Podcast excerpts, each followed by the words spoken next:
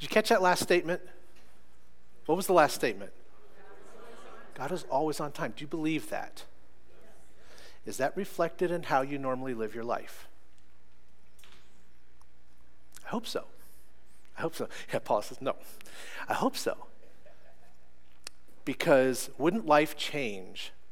Wouldn't life be really, really more relaxed if we really, truly believed that? If that was how we chose to make the decisions of our life. Hmm. Well, this Sunday begins a new series through the book of Mark. Mark is one of the Gospels of Jesus Christ, and this is where we will be talking about Jesus' life. Um, how many of you are sports fans and you know what Sports Center is? Mark is like the Sports Center version of the Gospel. You get just the highlights, and there's a few interviews along the way. And that's, that's how Mark is, is, is different from all of the other Gospels um, that, we, that we have. Um, there was a study guide I see on your seats. So as you are, as we're going working through uh, these next several months of the book of Mark, we would uh, we would urge you and challenge you to read right along with us, so that you can be studying throughout the week over the book of Mark. So when you get here on Sunday morning, you know exactly what we are going to be talking about. So, my question for you as we get started is Have you ever been entrusted with a role before you were ready? Yes, those of us who have children, we, that is us, because nobody is ready for that to happen. Uh, maybe you took a job or you were promoted to a position where you did not feel equipped. I can remember the first youth pastor job that I had was in Celina, Ohio, and I was about 25 years old and I should not have been entrusted with children. Because the first meeting, I remember going through, you know, when you go to like grad school and they tell you, um, these are this is what you should do but the, what they don't tell you is there are some things that you'll need to be aware of as you are doing things the way that we tell you that you should do them i missed that part because they said whenever you do youth meetings you should include adults and parents in with the kids. So, my first youth meeting was a dodgeball game between adults and middle school students. Yes, yes, exactly what you can imagine would happen would. And it didn't occur to me that this was a bad idea until I saw parents coming in the gym to pick up their kids, and about 12 little middle school students huddled in a corner like this with 10 adult men with red rubber dodgeballs standing over them like this. It was at that point when I saw parents' faces going, I thought, oh, I'm in trouble. So the next week was spent going to people's homes, apologizing, bringing flowers to students that were bruised and beaten up. And that was a bad, bad choice. I was not equipped to think through what the implications were of this meeting.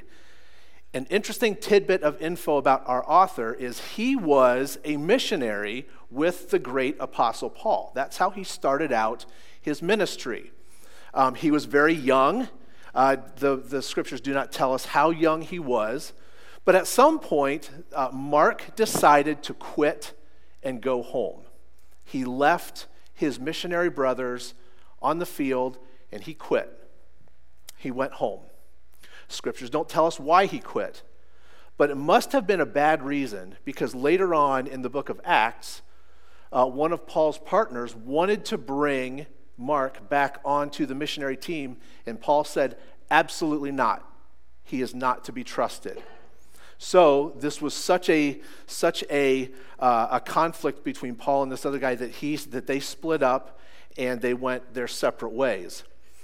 As time passed, however, Mark ended up making amends and, and eventually became a trusted partner with the Apostle Paul. Why bring this up? Because early on, one of the gospel writers was a failure in ministry. He was not ready, and when things got hard, he quit and he went home. This is a theme that Pastor Tim taught us through the book of Genesis, and that is that God is able to work through people of all kinds of backgrounds and all kinds of situations because he used Mark to write the first gospel. And in fact, uh, it's believed that most of the, the other three gospels were actually written after the book of Mark, and they used the book of Mark as their primary source to write their gospels. Very interesting. Another really interesting um, uh, little tidbit is that uh, the book of Mark is supposed to be written to a group of people who were being persecuted. Um, it's thought that, that the, the church in Rome, that's who Mark wrote the gospel and, and got that to them. Well, the church in Rome was being persecuted by the Emperor Nero at the time. So they were undergoing a horrible, a horrible situation. And Mark, who was a failure in ministry, now came through and provided something very, very important to the church in Rome. As we work through this book of Mark, we're going to see a few repeated themes. One of those is that Jesus has authority over everything. We'll see Jesus has authority over, uh, over sicknesses, he has authority over demons, he has authority over religious leaders. He has the authority uh, we'll also see that it is our responsibility to serve Christ faithfully in whatever we do, wherever we're at. We are supposed to serve Him faithfully. And then the third is that we are to endure sufferings well. Those are kind of the, the top three. Uh, the top three themes that we will see as we go through this whole book of Mark. So, ready to roll? Okay. You see that there's no TV up here? This is my dream. Preach without this stupid television. Um, amen. Yes. Yes. So, uh, we're going to have, uh, I've got a friend that's going to be joining me up on stage. I'd like to introduce to you Drew Miller.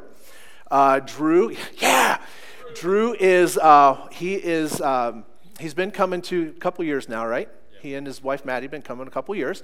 And Drew is now uh, experiencing a call into full time ministry. And so, uh, so, how about that, huh? Okay, so Drew is actually going to take us through uh, Mark chapter 1, verses 1 through 8, and start us through our uh, first part of our scripture. So, if you will please stand as Drew reads our scriptures.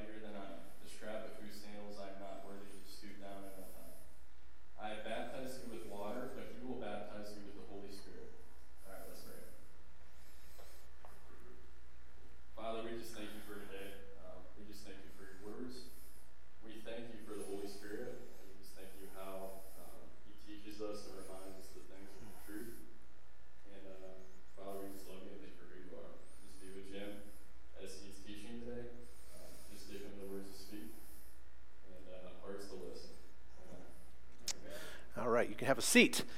Okay, so this is how the Jewish people were introduced to the reality of a Messiah is coming. A guy who's wearing a camel skin onesie and a leather belt and who ate bugs and honey. What a guy. What a guy. Isn't it interesting that this is how God this is how God chose to announce the coming of the Messiah. There are weirdos all through the history of the church. And there's not a weirder dude than John the Baptist. But of course, this should not surprise us because Jesus was born in a feeding trough, in a barn. That's how God showed up.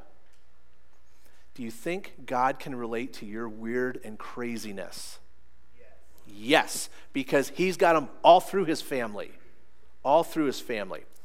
Okay, so as we make our way through Mark chapter 1, we see Jesus exercising his, uh, his authority in a number of ways, one of which is inviting people to join him in his ministry. So we're going to be skipping around a little bit, and you see Drew still up here because he's going to talk a little bit here in a minute. Uh, so keep your Bible open. Let's look at Mark chapter 1. Uh, let's look at verses 14 through 20. Mark 1, 14 through 20. It says this After John was put in prison, Jesus went into Galilee proclaiming the good news of God. The time has come, he said. The kingdom of God is near. Repent and believe the good news. As Jesus walked beside the Sea of Galilee, he saw Simon, his, his brother and Simon and his brother Andrew casting a net into the lake, for they were fishermen. Come follow me, Jesus said, and I will make you fishers of men. At once they left their nets and followed him. All right, let's pause right there. Think about that. These guys have lived as fishermen their whole lives. We've, if you've watched The Chosen, you've seen this played out. These guys are fishing in their boats. Jesus walks up and says, Follow me. And they say, Okay. And they just leave everything. So we go on. Then, when he had gone a little further, he saw James, son of Zebedee, and his brother John in a boat preparing their nets. Without delay, he called them, and they left their father Zebedee in the boat with the hired men and followed him. Again, he just said, Follow me, and they said, Okay, and left everything. What if Jesus showed now this is maybe a loaded question. I was going to say what if Jesus showed up at your job and said, "Follow me?" You might say, "Gladly. I'm out of here." These guys were a little bit different because these, this was their family business. They were not just leaving their family business, they were leaving their family along with it. Well, you might be saying, okay, I'm good with that too. this is a big deal. At the, just at the, the sound of one man, they said, yep, we'll leave everything. So, what I wanted Drew to talk about is Drew, how did you initially sense Jesus' voice uh, when, he, when you started to feel that calling for you, and then how did you respond?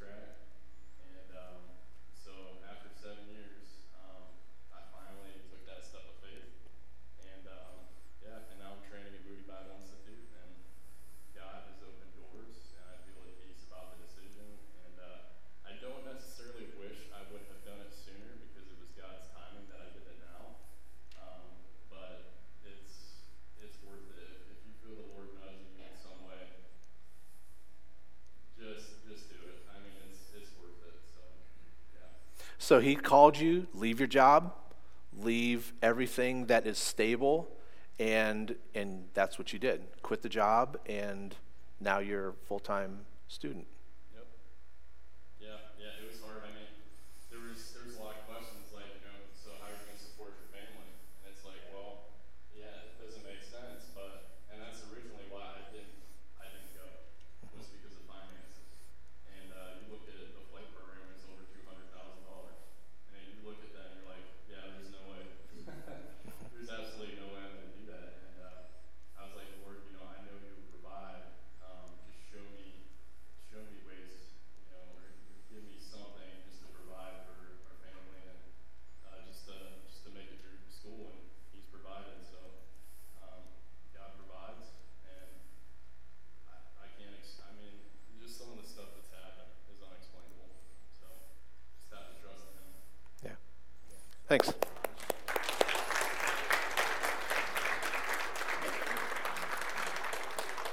So Jesus placed callings on people's lives back then.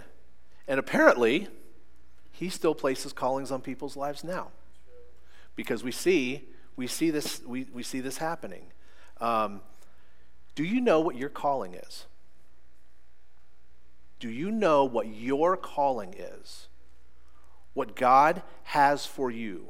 Are you living into your purpose for what God has placed on your life? If you pursue Him with your whole heart, He will reveal this to you. Now, how do we pursue Him? Well, let's look at Jesus' example. So let's come back to Mark chapter 1, and let's look at uh, chapter 1, verses 9 through 13.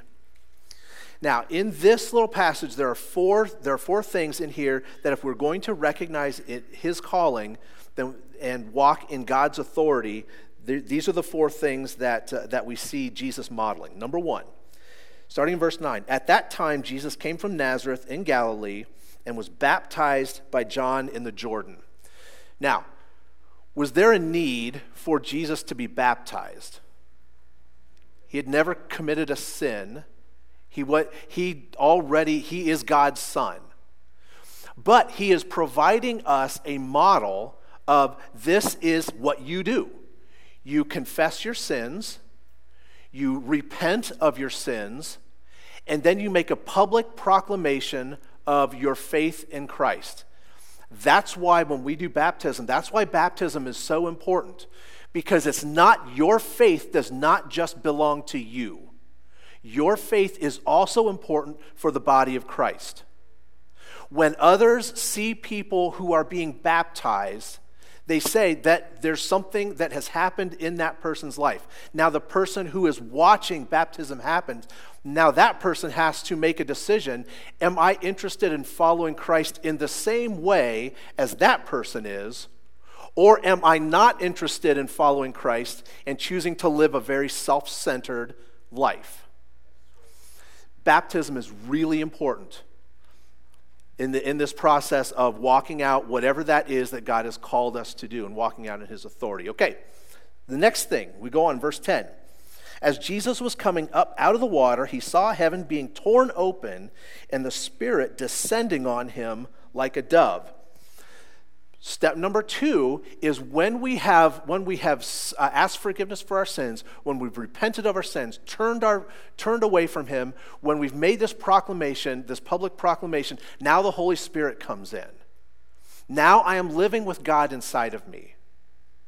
If I want to hear God speaking to me and, and helping me understand what my calling is, He has to be inside of me to do that. And we see it happen right here. The Holy Spirit descends on Jesus, like in the form of a dove. And when we ask Jesus into our life, that's the Spirit of Jesus comes into us, the Holy Spirit. And now we are living, we are living with God inside of us. Does this make sense? Okay, that's step two. Step three. Then he says, A voice came from heaven You are my son, whom I love. With you I am well pleased. Step three is I have to be validated by my Heavenly Father. Until I'm validated by my Heavenly Father, I will find all kinds of things to try to validate myself with. I'll find work, I'll find sports, I'll find women or men, I'll find friendships, I'll find all kinds of things to validate myself. But it is only when I am truly validated my, by my Heavenly Father, when He says, You are my daughter, you are my son, now I have a rock of security and stability inside of myself that nothing else can compare. Now I have something to operate from. Now I have a base of operations because now I am living with not only with the Holy Spirit inside of me, but I know that anything he asks me to do, that he will be with me because he's validated me. You are my son. You are my daughter. I am well pleased with you. You don't need to prove yourself to anybody. You don't need to make a certain amount of money. You don't need to dress a certain way. You don't need to have a certain job. I love you as you are. That's number three. Number four, he says, At once the Spirit sent him out into the desert, and he was in the desert 40 days being tempted by Satan. Step four is we need to start living in obedience to him because we will be tempted the rest of our lives. That never stops.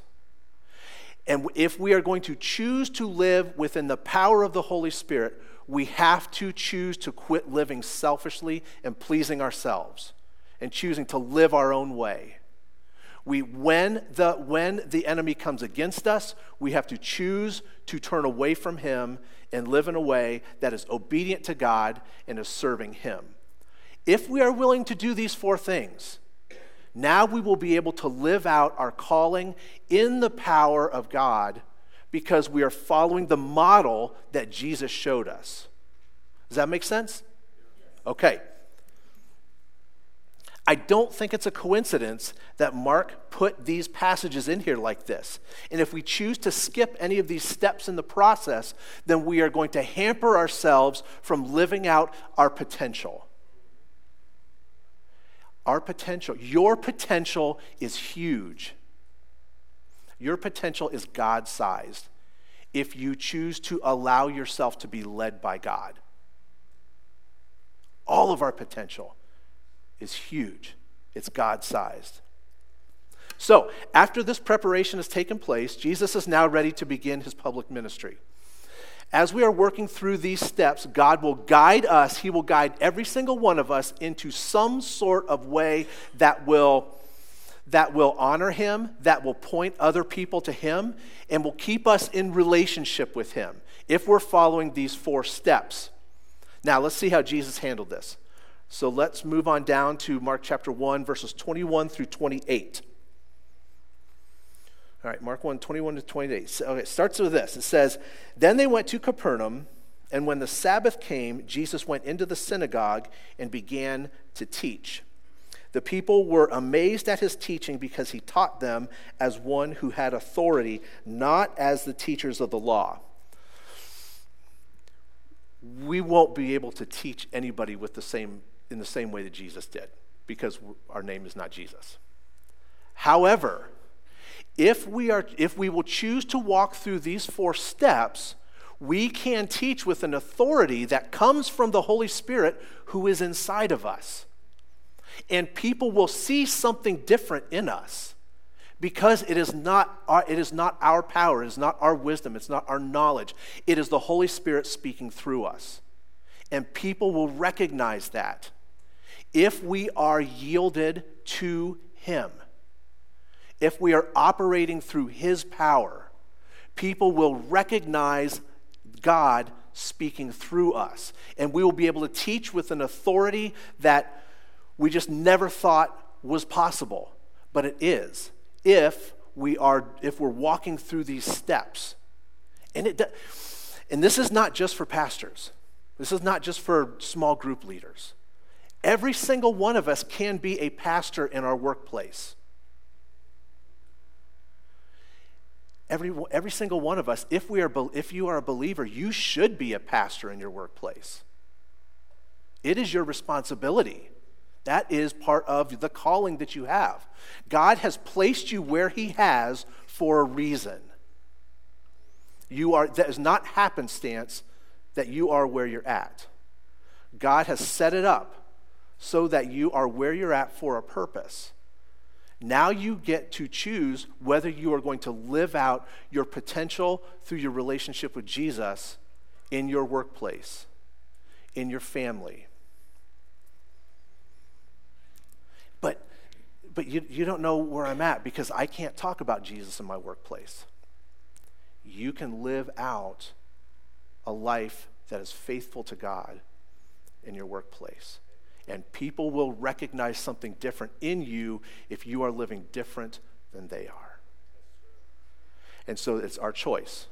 Are you going to live out your faith in your family, in your workplace, wherever you're at? If you are, the Holy you can trust that the Holy Spirit inside of you is going to use your gifts and your talents and your strengths and even your weaknesses in ways that will glorify him. Okay, let's keep going. Down in verse 23. Then he says, Just then, a man in their synagogue who was possessed by an evil spirit cried out, What do you want with us, Jesus of Nazareth? Have you come to destroy us? I know who you are, the Holy One of God. Be quiet, Jesus said sternly. Come out of him. And the evil spirit shook the man violently and came out of him with a shriek. Jesus cast demons out of people. Does this really happen? Yes. Does this really happen today? Yes. Yes. We can, I can tell you it happens in here, it happens in this building. It happens. You can have you have the authority to do this inside of you. That when you have people in your life that you know are living with these kind of spiritual problems where the enemy has taken over people's lives, you have the authority to help people get free. You have that authority. Any amen? I would hope so because I've had lots of conversations with people in this church, and I know that there's a number of us who experience this kind of stuff. You've experienced this darkness kind of stuff. You've looked these kind of spirits in the face. You've experienced these things in your home, in your family. I know that because I've talked to you. So, this is, and, and guess what, folks? As believers, this should be the norm. This should be normal for us to be able to confront evil and to overcome evil. This should be normal because it was normal for them. These guys were walking in God's power every day, and it was normal. If we are walking in God's power, this kind of thing is going to happen around us.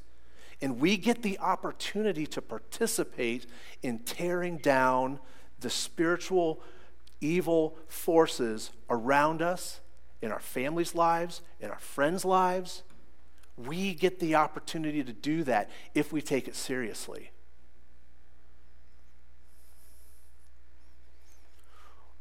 Does this freak you out? I hope not. I hope not. Because when you are living with the power of God inside of you, this ought not to freak us out. Because the power that's inside of you is way, way more powerful than anything, any power in the world.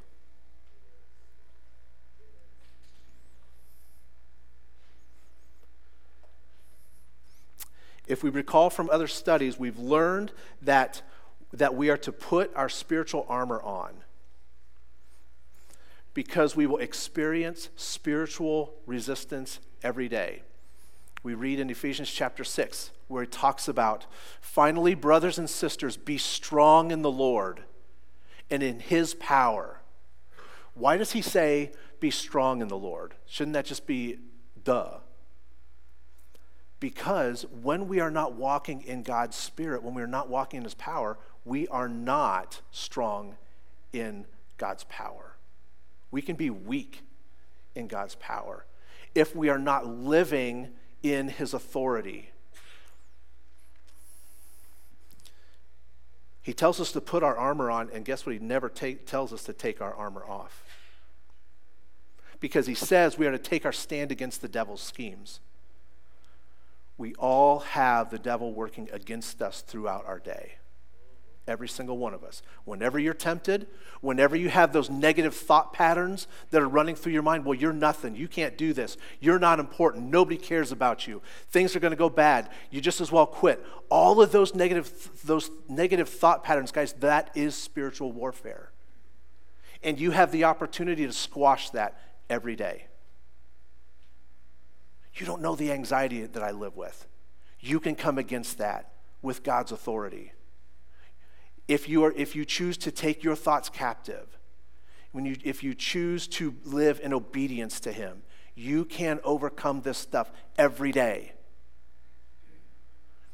and you can teach other people how to do it too.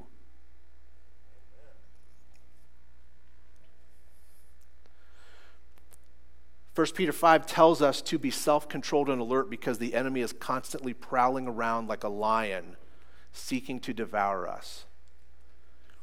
Do you believe that the enemy is prowling around like a lion, waiting to devour you? Oh. He wants you dead. The enemy of your soul wants to kill you. He wants to kill you. And it is your choice whether you're going to cooperate with him, the enemy who wants to kill you, and give in to temptation. Because when we give in to temptation, we are cooperating with the one that wants to kill us. He, it, are you living your life as though there is a, a, a very, very wise being, sly being, that wants to kill you? Is that something that you keep in the front of your mind throughout your day? I hope so, because you're on his mind. If we are not living defensively every day, thinking about how the enemy is coming against us, and not living in anxiety, not living in worry, but just recognizing when I walk out the door, battle's on. The battle's on as soon as I wake up in the morning because as soon as those negative thoughts start working through my mind, I recognize the enemy is at work. And I'm either going to choose to let those things run through my mind or I'm going to choose to shut them down and take authority over them.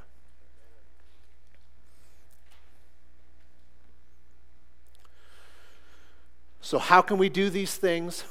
because we have the Holy Spirit inside of us, which means we have all the power and all the authority that Jesus had while he was on earth. Let's keep on going. Look at uh, verse 23.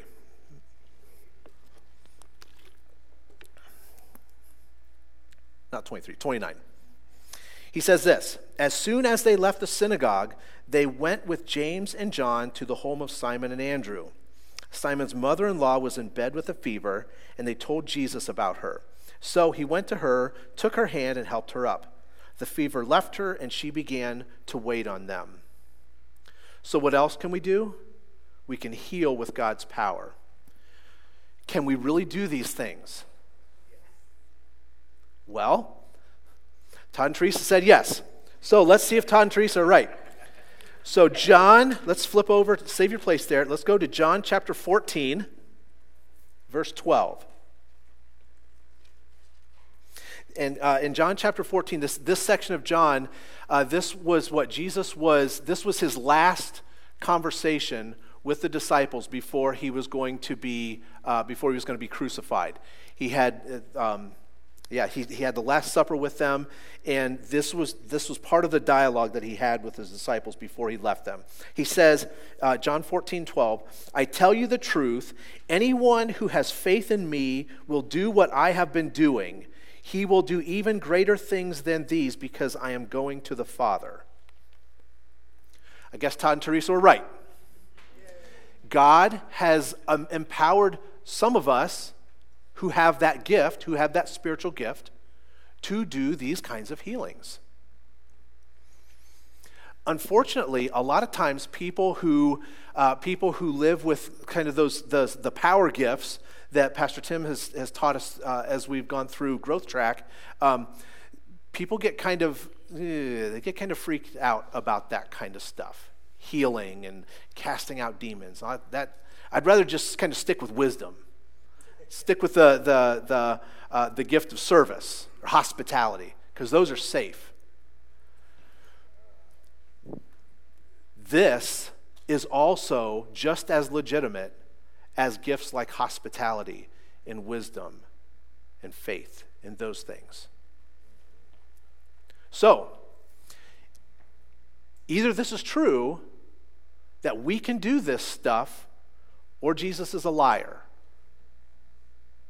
Either we can choose to live in faith and walk some of this stuff out, or Jesus is a liar. But how is this possible? This is not my paradigm of living out the Christian life. Well, we go back to the, to the model that Jesus showed us there in, in Mark chapter 1. He said, We place our faith in him, we commit our lives to him, and we make a public declaration. We allow the Holy Spirit to come into our lives. He puts us into the, he adopts us into the family of God, and then we begin living in obedience and confronting the advances of the enemy. He leaves us the plan. All we have to do is walk in it, is accept it, and live in it. This certainly sounds like hard work. It's challenging. But Jesus showed us on a daily basis how we start our day that puts us in a mind frame to be able to start walking this out and start walking out our lives in His power. And that's in chapter 1, verse 35. He says, Very early in the morning, while it was still dark, Jesus got up, he left the house, and he went off to a solitary place where he prayed. Regardless of the calling that God has placed on your life, regardless of where you work or who you work with, God has strategically placed you wherever you are. You have the opportunity to use the influence that you've been given to invite people to the same kind of relationship that you have. The caveat is you've got to be living it first. Are you living this kind of relationship that's detailed in here? Are you walking with God in those ways? If you are, all of this is part of the blessing of that lifestyle if you are choosing to live that way. If you're not, you can't take any, anyone else where you haven't been. We all get that opportunity to do that. So, as we move into our challenge time, um, I want you to, I want us to start thinking about in this, this, um, this season of prayer and fasting as we are, as we're moving into that. I want you to think about two different challenges. The first of those is as you start this, if well, by the way, has anybody does anybody like know what you're fasting from right now? If you, if you know what you're fasting from, put your hands up. Good, a bunch of us. Good, good, good for you. As you're doing this, I want you to think in two different directions. Number one, are there certain things that you know are a part of your life that are hindering you in your walk with Jesus? Anything. If it is, if there are those things, well, one, you're human, but if there are those things that you know that are hindering you, I would, I would challenge you to be praying specifically that God would be empowering you to let go of those things. That's number one. Number two, who has God placed in your life that you know they've been placed there on purpose and that is your calling to share, uh, to share what you have learned about Jesus with? So, those are the two things that as we are walking through this season of prayer and fasting, I want you to be think as you are taking your prayer times, I want you to think about those two things and pray specifically about those, those two things. What's getting in the way between me and God? And who is he called? Who is he placed? Who is who has God placed in my life that I need to that I need to spend time and witness to and share my faith with? Those are the two things that I want you to be thinking about. Okay, let's pray. Lord God, we are so grateful that you have, uh, that you have walked with us. We are so grateful that you care for us. We are grateful that you have adopted us into your family. Lord, I pray that as, as we begin this time of fasting, that you would mm, that you would open our hearts to experience you in some new ways over these next several weeks. Whatever you desire to do in us, we pray that you would do that. And I'm thinking about something that Pastor Tim prays often. We pray that you would do in us whatever you have to do so that you can then turn and do what you want to do through us and accomplish what you want to do. So, Lord, I pray that during this, uh, as we're finishing up, that you would speak very clearly to every person who's in here. And you would direct us very clearly into, um, into a new season of obedience. That we would sense your incredible love for us. And we would be able to walk in victories that we have never been able to do before. So we give you this time, God. We give you our minds, we give you our hearts, our thoughts, and our emotions. We entrust these to you. And we entrust you with the leadership of our life. In your name, amen.